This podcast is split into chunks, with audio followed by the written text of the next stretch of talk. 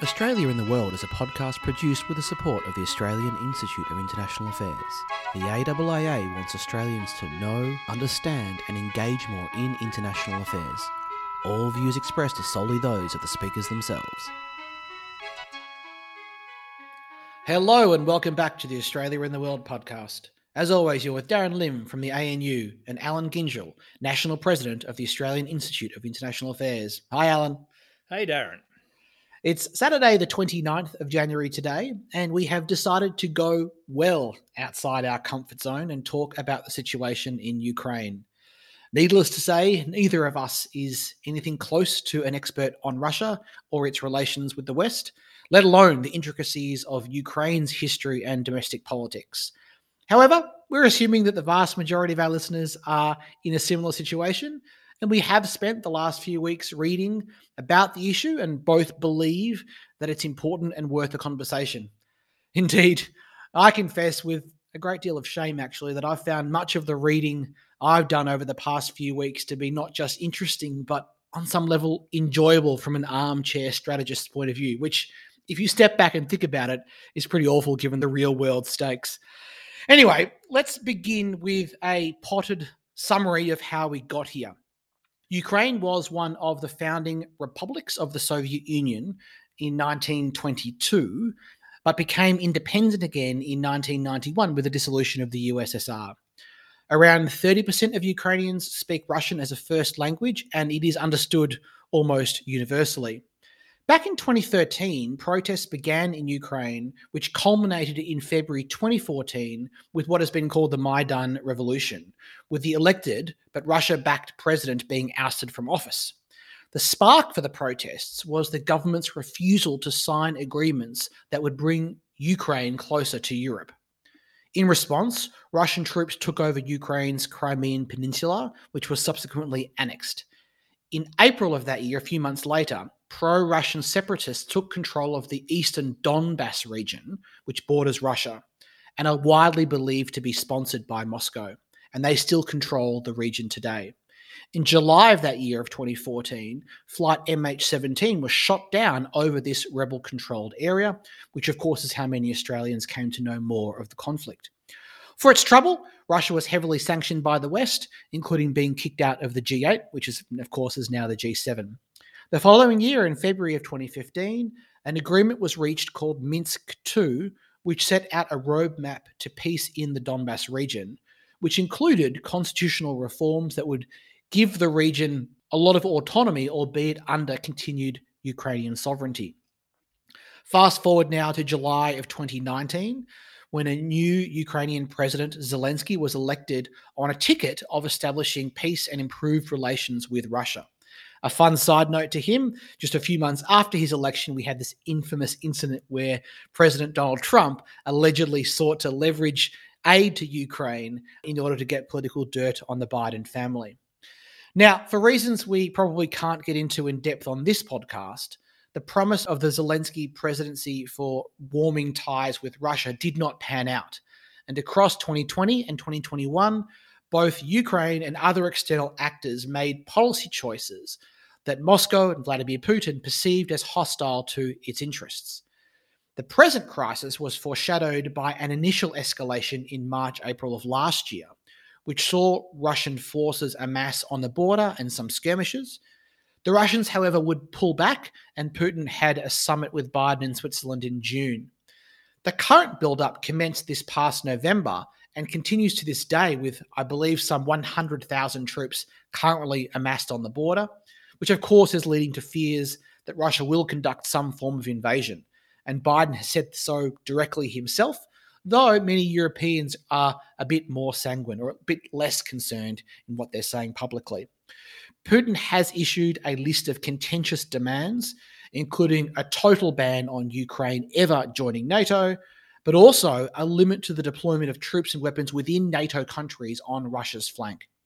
Last week, DFAT updated its travel advice saying that Australians in Ukraine should leave and started the evacuation of diplomatic families, though most European countries have not yet followed suit.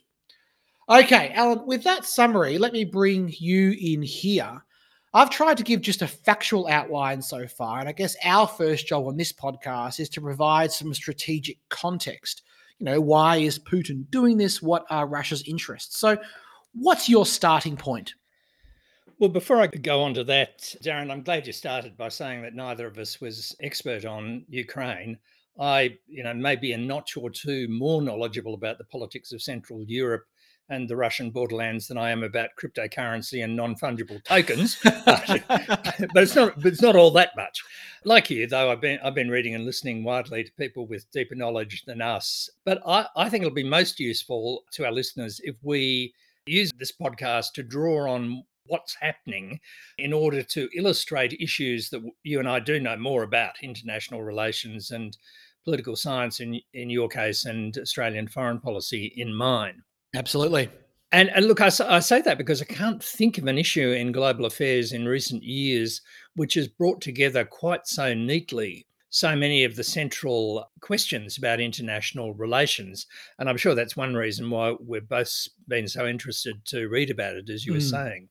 Just off the top of my head, the crisis is a perfect example of the use of military coercion and other forms of deterrence it says important things about the behavior of great powers, about the role of diplomacy, including the way signaling is used, the links between strategic and economic interests, the politics of the transatlantic relationship, the role of alliances, and the practical meaning of norms like sovereignty and self determination.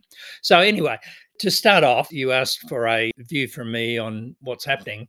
So, a quick take.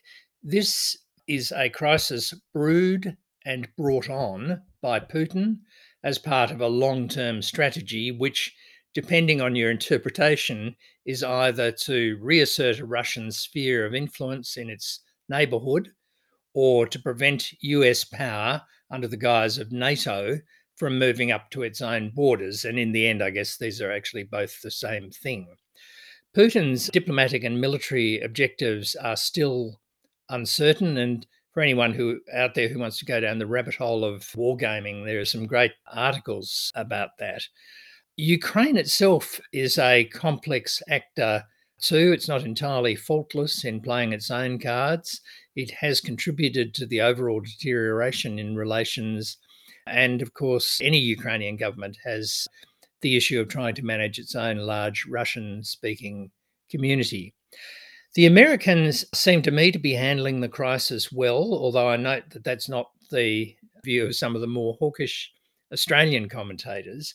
But I reckon that having learned painful lessons from the mishandling of the withdrawal from Afghanistan and from the French reaction to AUKUS as well, which brings Australia in, I reckon the Biden administration has been operating very effectively you know, I know there've been a blip or two, but on the whole, I think it's managed its European allies and Moscow well.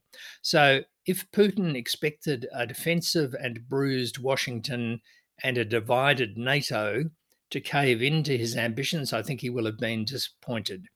The Americans have been clever in communicating toughness and solidarity with allies while all the time leaving diplomatic avenues out for Russia. And this is all territory that Secretary of State Tony Blinken is very familiar with. The complex problem here is that almost everyone agrees that Ukraine was extremely unlikely to get NATO membership. But none of the NATO members want to say this in as many words because it would seem to hand victory to Russia. Let's talk about spheres of influence. I guess you'd say that the probably best known example of this was the American Monroe Doctrine of 1823, which laid out the idea that great powers don't want other great powers interfering around their own borders. But, you know, you don't have to look as long ago as that to find spheres of influence. The post Second World War system, the so called liberal rules based order itself, was also specifically set up with that understanding. Europe was divided into Eastern and Western zones, and when the Hungarian and Czechoslovakian people wanted to rebel against Soviet rule, they got no more than rhetorical support from the Western powers and not much of that. Mm. Similarly, whether the Austrians wanted it or not, they, like Finland, were required to take a position of neutrality. And look, you just have to think of us. Even middle sized countries like Australia are reluctant to see their neighbours engaging with unfriendly states. When you think about that response to the arrival of six Chinese policemen in Solomon Islands a few weeks ago, you can only imagine what our position would be if a radical government in PNG decided to deepen its defence relationship with China. Now, I, I happen to think that on the whole, Australia manages its relations with its neighbours better than Russia does. And with luck, we would be able to deflect such prospects well in advance. But my, I guess my question to you, Darren, is what does international relations theory have to tell us about spheres of influence? How does power sort out our views on this question? Mm. Well, that's a terrific introduction, Alan, and a great question. A good place to start, I think, when modeling this type of scenario is the content of states' interests. While it's commonly said that great powers will always seek regional hegemony, this hides a deeper truth that you alluded to, Alan, in talking about Australia and PNG, that all states seek spheres of influence of some kind. And why is that? Because core state interests, security, prosperity, and values are, of course, affected by our neighbours, and even more so in a modern, globalised, and interdependent world. In a security sense, neighbouring countries can be launch pads for territorial threats or founts of instability. They can serve as buffers as well from external foes. Economically, neighbours are often or usually the most convenient trading partners, but viewed through a geo-economic lens, may also be suppliers of essential goods or resources upon which the primary state is dependent. And on the values piece, you know, the values that are espoused by neighboring states are especially visible to and potentially influential over one's own political and social order. And of course, that may in turn feed into questions of security and prosperity. Now, of course, what distinguishes a sphere of influence, quote unquote, from the mere successful practice of diplomacy and statecraft is that others are excluded from exercising influence, which is why only the more powerful states tend to succeed in creating them. Now, there are lots of interesting questions that IR scholarship has tackled on this issue, including the form that spheres of influence take. Compare the Monroe Doctrine to the Iron Curtain to the Liberals' rules based order. Second, the resources required to maintain them. And of course, think of the concept of imperial overreach. And third, the conflicts of interest generated by attempts to create and maintain them. Often, of course, these end in war, such as between Japan and the United States at the end of 1941. So let's bring in Ukraine now. As you say, Alan, Putin's Russia feels its security is threatened. And broadly, there are two ways you could neutralize that threat if you're Russia.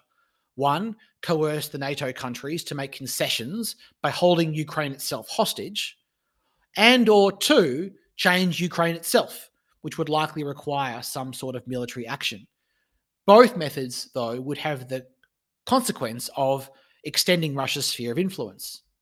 But the extension of Russia's sphere of influence in the pursuit of its own national security creates two conflicts of interest. One, it may itself unacceptably threaten the security of NATO countries, which is your classic security dilemma. And two, it severely curtails Ukraine's sovereign choices to determine its own future. Of course, but surely all nation states, except the largest, are curtailed in their sovereign choices by a whole range of factors. Mongolia, for example, might think that it could maximize its opportunities and security by entering into an alliance with the US, but that's never going to happen. So IR theory can't be predicated on the right of each state to determine its own future. That's the job of foreign policy, which is the way the state acts within the parameters available to it to maximize its space in the international system and the choices available to it at any one time, surely. Sure, sure. Look, Alan, you will get no talk of rights from me. I was Yeah. framing this as explaining the conflict of interest.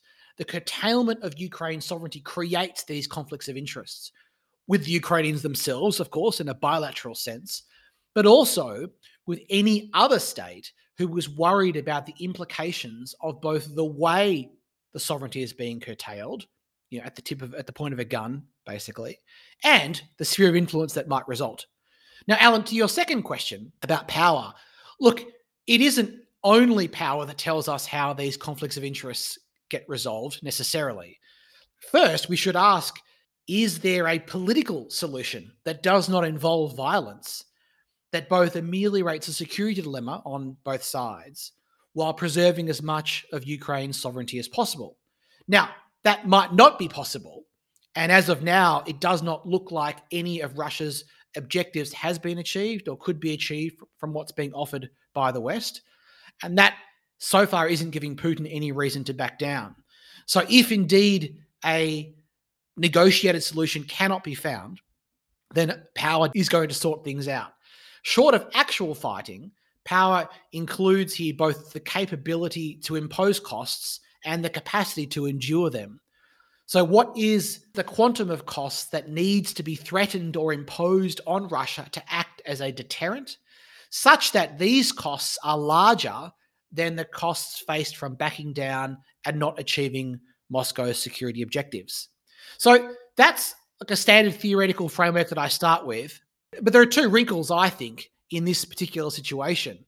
First, the threat posed by Ukraine to Russia is not only a classic territorial one, a classic geopolitical one, in the sense of bringing NATO to Russia's borders. I mean, after all, NATO is already at Russia's borders in the Baltic states.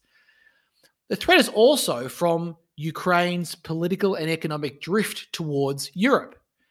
If, for example, Ukraine were to become a flourishing European democracy, that of course would pose a political threat to Russia's autocracy, to Putin's, Putin's regime.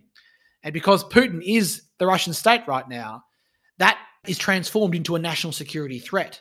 It also goes though to what you were saying before about values. The values that Putin wants to impose are not necessarily the values that, uh, well, are not the values we would want, but there's a values dimension to what Putin is doing as well. Yes, and it works. So I'm saying it works the other direction as well. The, the the espousal of values on the Ukraine side then flows back the other direction towards Russia. And so the question is to what extent should we, as armchair strategists, or should the NATO governments acknowledge, even legitimize, and try to resolve security dilemmas that stem in part from ideological issues? And that, of course, is a question that is not irrelevant to the Indo Pacific either.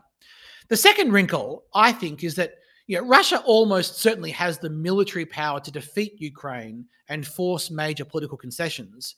And no one other than the Ukrainians, maybe, has the political will to fight back with military force.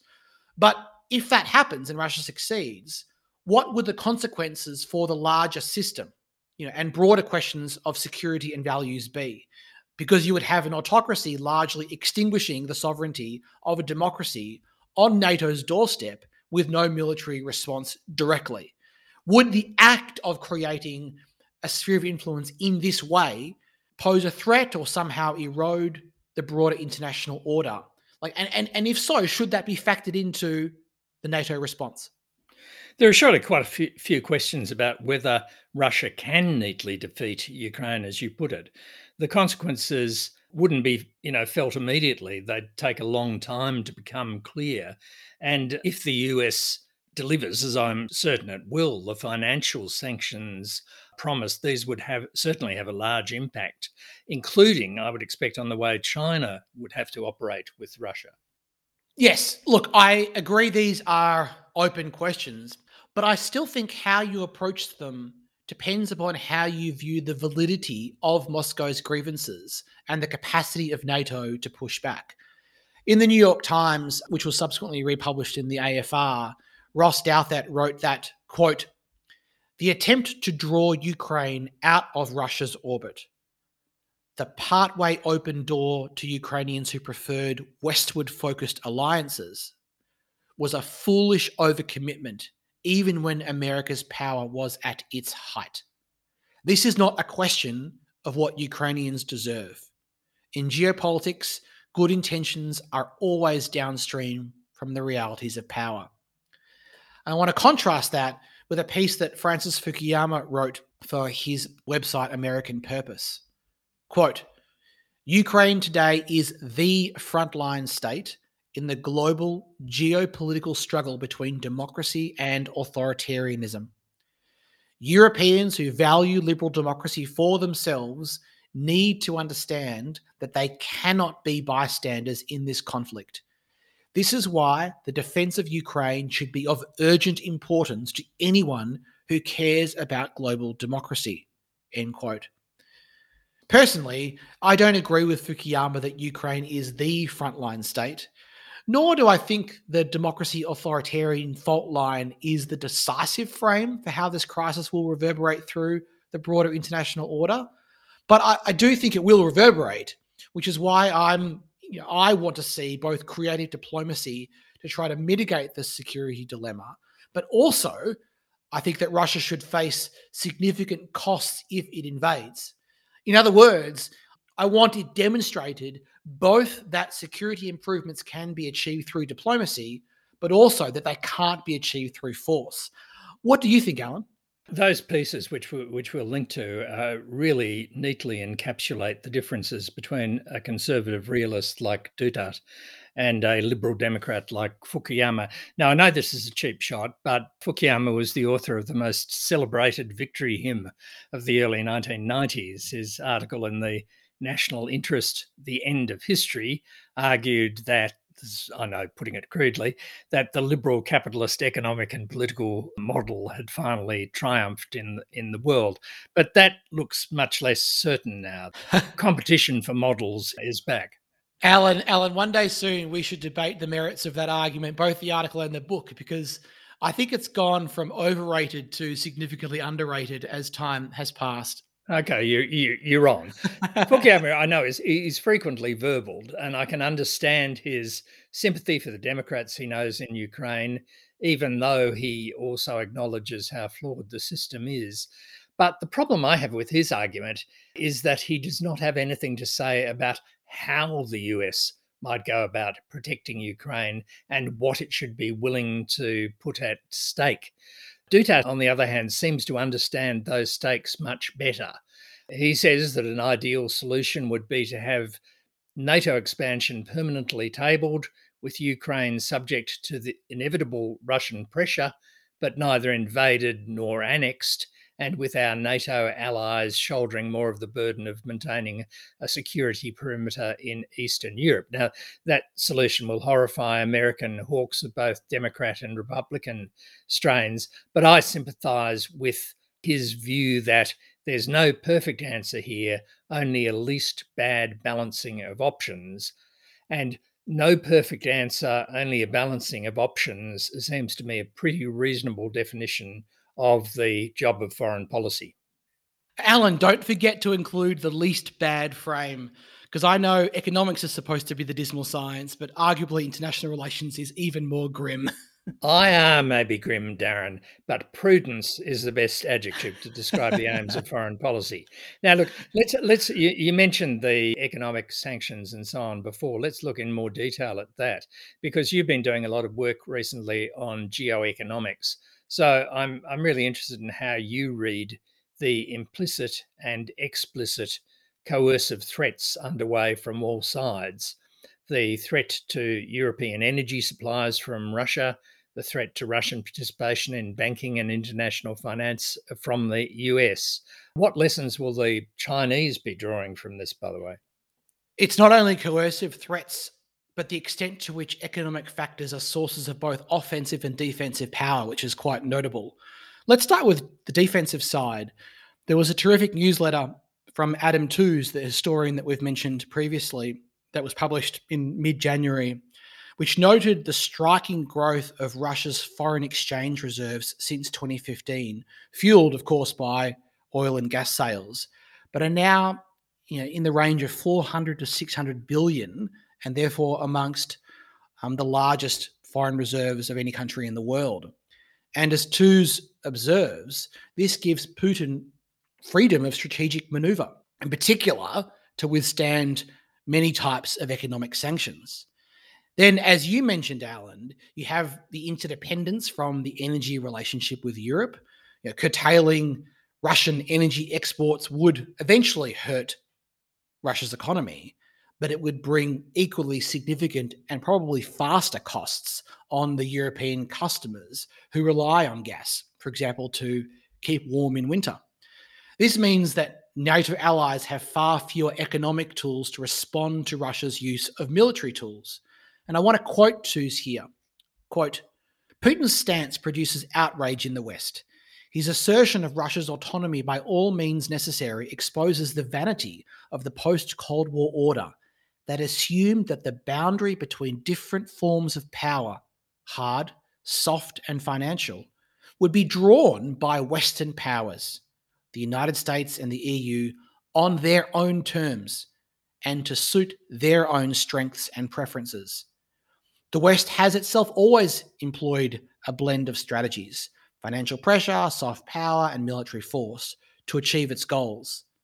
Russia's challenge has forced a reshuffling of that pack and new combinations of diplomatic persuasion, soft power, financial, and ultimately military threats and coercion. That this should be happening in Europe compounded the scandal. End quote. Now, Alan, examples of categories of sanctions that experts argue might impose the type of costs on Putin to shift his calculus include the cutting off of Russian banks entirely from US financial system and export controls on goods that Russia itself imports, such as intermediate inputs like car parts or machine tools and so forth. Now, both of these types of sanctions pose their own challenges such as the cost to international investors who are holding Russian assets, or the complexity and difficulty of imposing and enforcing export controls from the Western side. So I really can't say it better than Tooze, though. And I think this is the lesson China will be drawing too that Russia is showing it is possible to redraw the boundaries and hierarchy of instruments of statecraft. More specifically, in the geo-economic domain, Beijing will likely see this as just further confirmation for the need for autonomy or self sufficiency in key trade and financial domains as essential for an effective strategic posture overall. But I think Beijing has long believed this to be true. Yeah, that's very interesting, Darren. Looking towards solutions uh, now, I see that the US has finally called for a meeting of the UN Security Council on Ukraine. But until now, no one's been talking much about the role of the United Nations. Why is that? Was, after all, the institution specifically tasked to preserve international peace?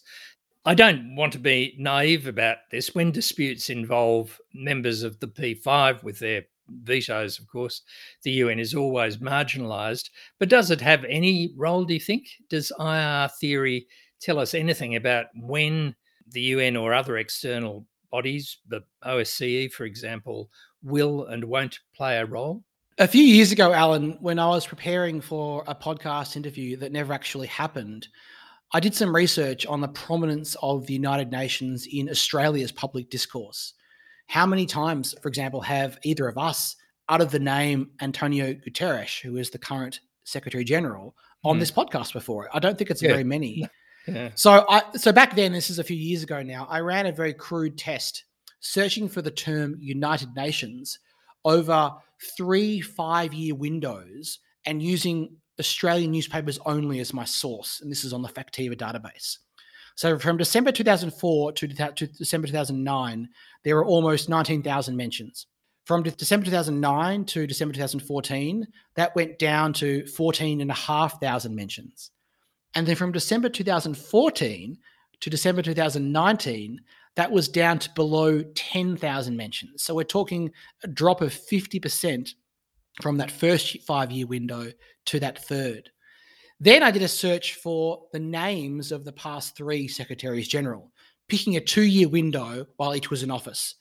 Kofi Annan, and the window was from the mid 2004 to mid 2006, had 1,760 mentions. Ban Ki moon, for an equivalent window between 2013 and 2015, was down to 830.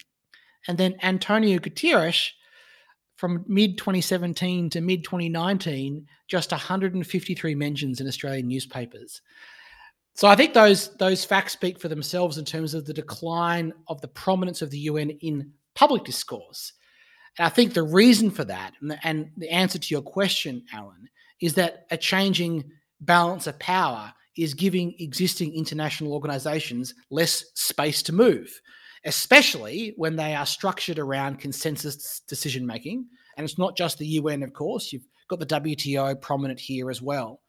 UN peacekeeping saw its heyday in the 1990s after the fall of the Soviet Union, because prior to that time, the Soviets had been using their P5 veto on the Security Council, having you'll recall being burned in the 1950s when they boycotted the Security Council, which allowed a resolution on the Korean War, which was served as the basis for yeah, a yeah. broader international intervention in the Korean War. So, having learned that lesson, they used their veto liberally after that.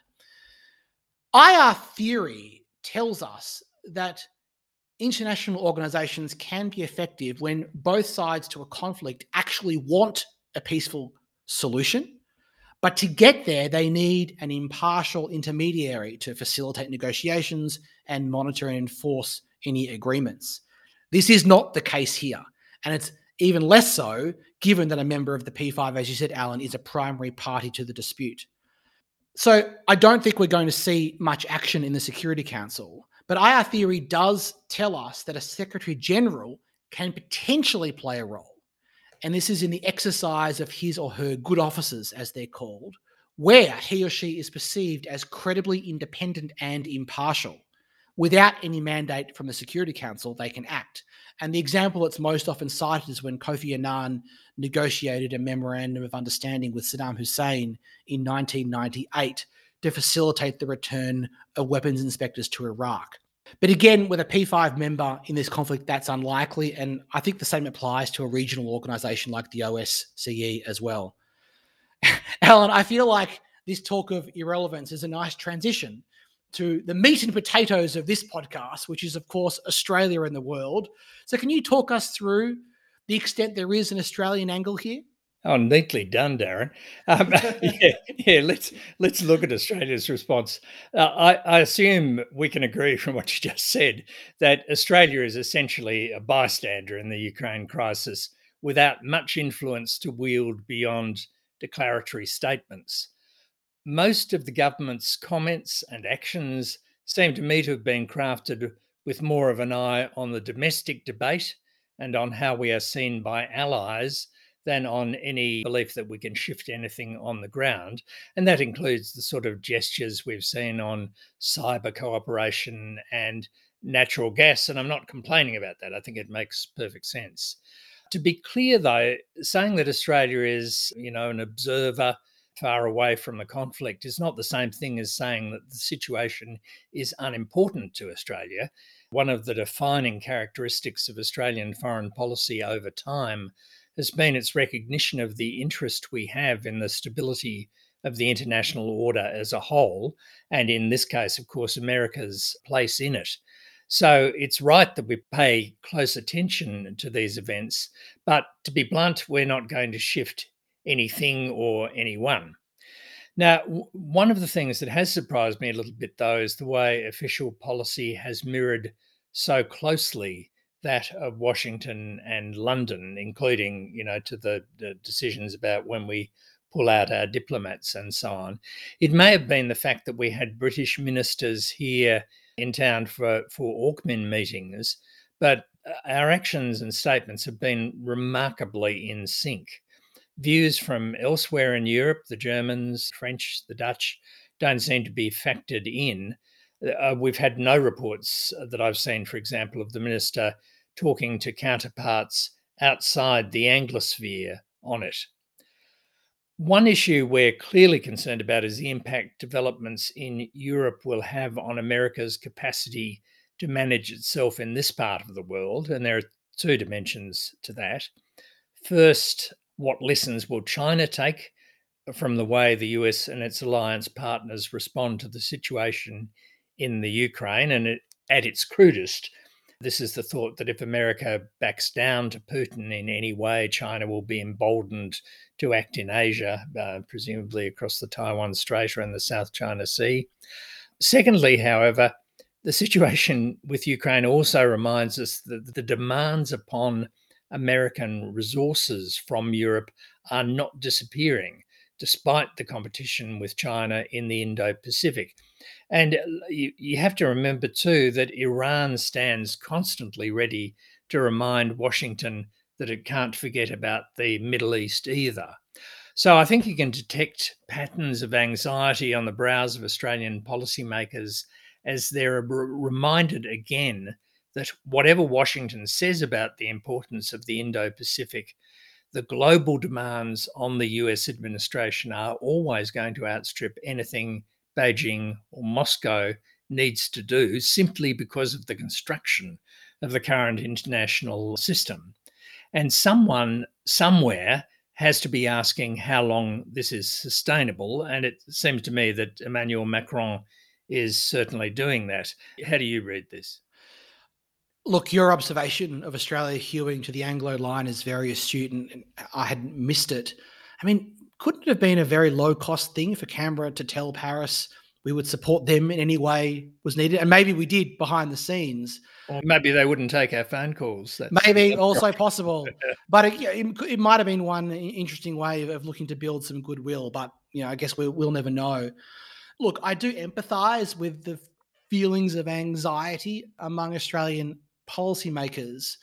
But I do think Washington can manage this. And I agree with what you said earlier, Alan, that, that Biden so far has done a decent job. And look, we both may look very foolish mere hours or, or days from now. But I, I saw one public intellectual on Twitter, who I won't name, suggest that the idea of stationing more troops in Eastern Europe within NATO countries spelled the end of the pivot to Asia. And I look, I don't think that's true. This might be a longer discussion and we're out of my expertise here, but to me it seems that US ground troops aren't the kind of thing that tips the balance in Asia and but can actually add a lot to the European theater and this actually is the type of twin challenge that aligns with US hard power assets quite well and will ultimately allow Biden you know to keep his focus on Asia and, and on China in particular as his highest priority. I do think that, as I said, I do think more troops in the Baltics in Poland is a good idea for reasons I said earlier.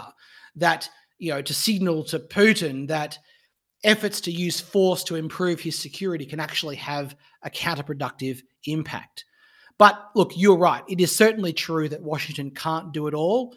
And that's why I think the intra European divisions that seem to be there in some form are so interesting. As you alluded, Macron is looking to lead, but Germany has sent very mixed signals. I think in part because you have new leadership, a new chancellor, a new a new coalition government, and they're still finding their feet.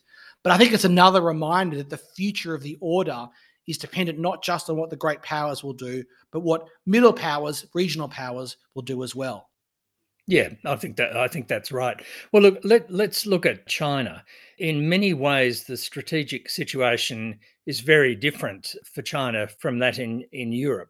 Russia has a powerful and effective military capability that demands we take note of it, as we're doing, but it is a much less important economic power than China and has less to offer other global partners, gas apart. Putin is a self declared Cold War nostalgic and he wants his cordon sanitaire preserved. China is in a much more constrained situation. Its neighbours are a much tougher bunch than Russia's. Um, line up South Korea, Japan, Vietnam, India. For reasons we talked about last time, I, I, think Beijing is going to want to keep things on an even keel while it manages an uncertain economic situation through to the party congress at the end of the year. So I don't think we're likely to see the Chinese drawing any sort of lesson for their own actions from Putin's behavior, at least in the short term. They may both be ambitious, but Putin and Xi seem to me to be very different personalities and they're managing very different systems. Do you agree with that? I do. And I would add that I think Beijing well understands the nature of US interests and commitments in the Indo Pacific is very different to those you know, on the eastern flank of NATO. So it would be foolish to draw inferences from what's happening there. Nevertheless, I saw that China's Foreign Minister Wang Yi told his US counterpart Tony Blinken this week that Moscow had reasonable security concerns that needed to be taken seriously. So I would I would not expect Beijing to take a decisive view or to play a decisive role in this dispute, but take the opportunity to toggle between the two sides to increase its influence with both at the margins. I think we should wrap things up there, Alan. Let's do our final segment. As always, reading, listening, and watching. What do you have for us this week?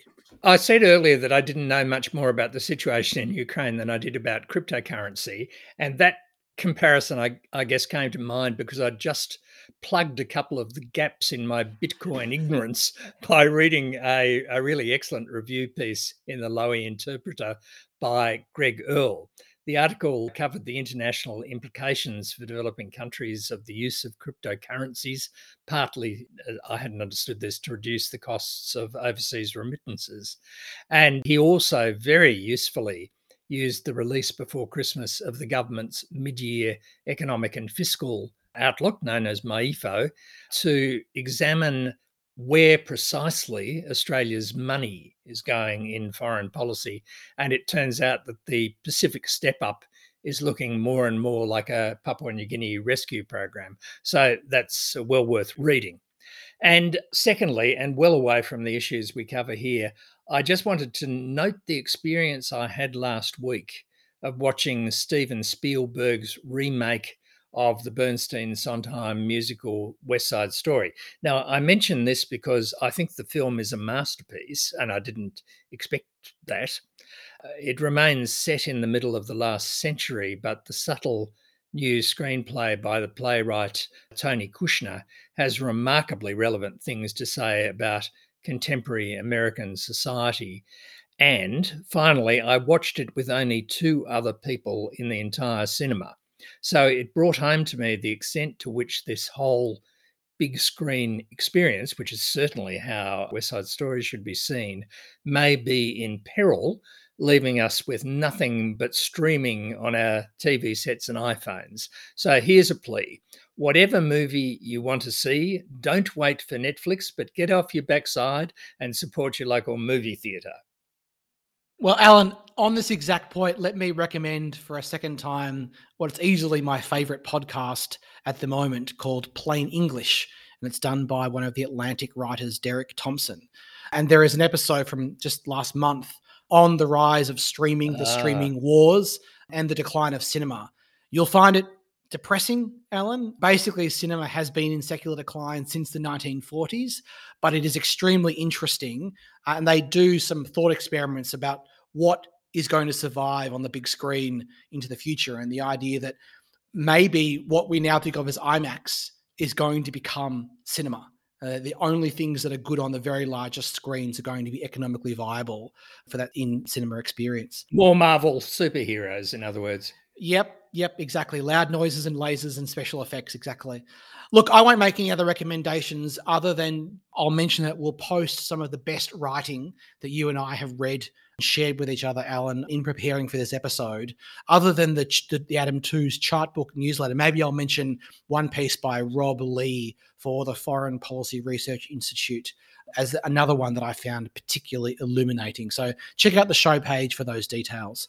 And that's all for today's episode of Australia in the World.